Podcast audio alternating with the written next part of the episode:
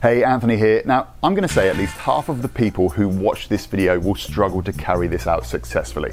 Now, what am I talking about? Well, in this one minute mindset, I want to see if you're up for a challenge. See, I'm not sure about you, but I have a love hate relationship with technology. Now, I love what it is capable of letting us do, how it has made us more productive.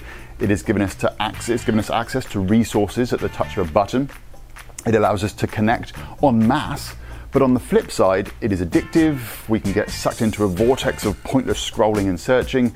It has brought about an air of skepticism. We're not sure if what we see is real or a filtered version of someone. But above all, it is hindering our face to face connections. It is stopping us being truly present and connecting in the moment, whether that is with a loved one, whether it's with family or friends. Now, when we're waiting for our coffee, rather than strike up a conversation with a fellow coffee drinker, instead we put our heads down and we scroll through social media.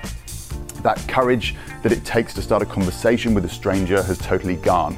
Our phones, it has given us an easy way out. Now, I want to be clear that I'm, I'm not saying that technology is bad, but we do still need focused human to human interaction. It is a basic human need. So let's see if you're up for a challenge and let's get 60 seconds on the clock. So my challenge is, is this. You can either set aside a minimum of 90 minutes every evening for a week and there has to be zero technology. Everything has to be off and not just on silent, I mean totally off. You then have to spend that 90 minutes with friends, family, or a loved one. You've got to have a conversation, play a game, have a meal. You've just got to interact for the full 90 minutes. Now, if you reach for your phone, tablet, or computer, you've lost. Now, if you're up for a harder challenge, for one week, every time you go and get lunch or coffee, you must leave all technology behind. Now, most people will feel naked doing this or say things like, oh, but I use my phone as my clock. Well, wear a watch.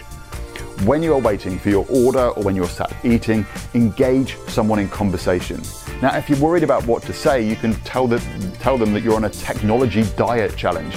It would be a great conversation piece. Now, look, standing there without a phone, all on your own, is going to feel weird at first. You're going to be scanning the room for a newspaper or a magazine to save you from this vulnerable, vulnerable exposure that you're not used to.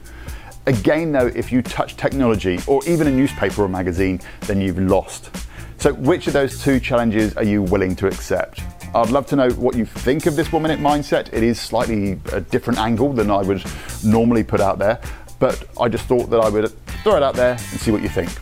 But let me know how you get on and if you manage to survive the week. But until the next video, I'm Anthony Lay. Take action, create your story.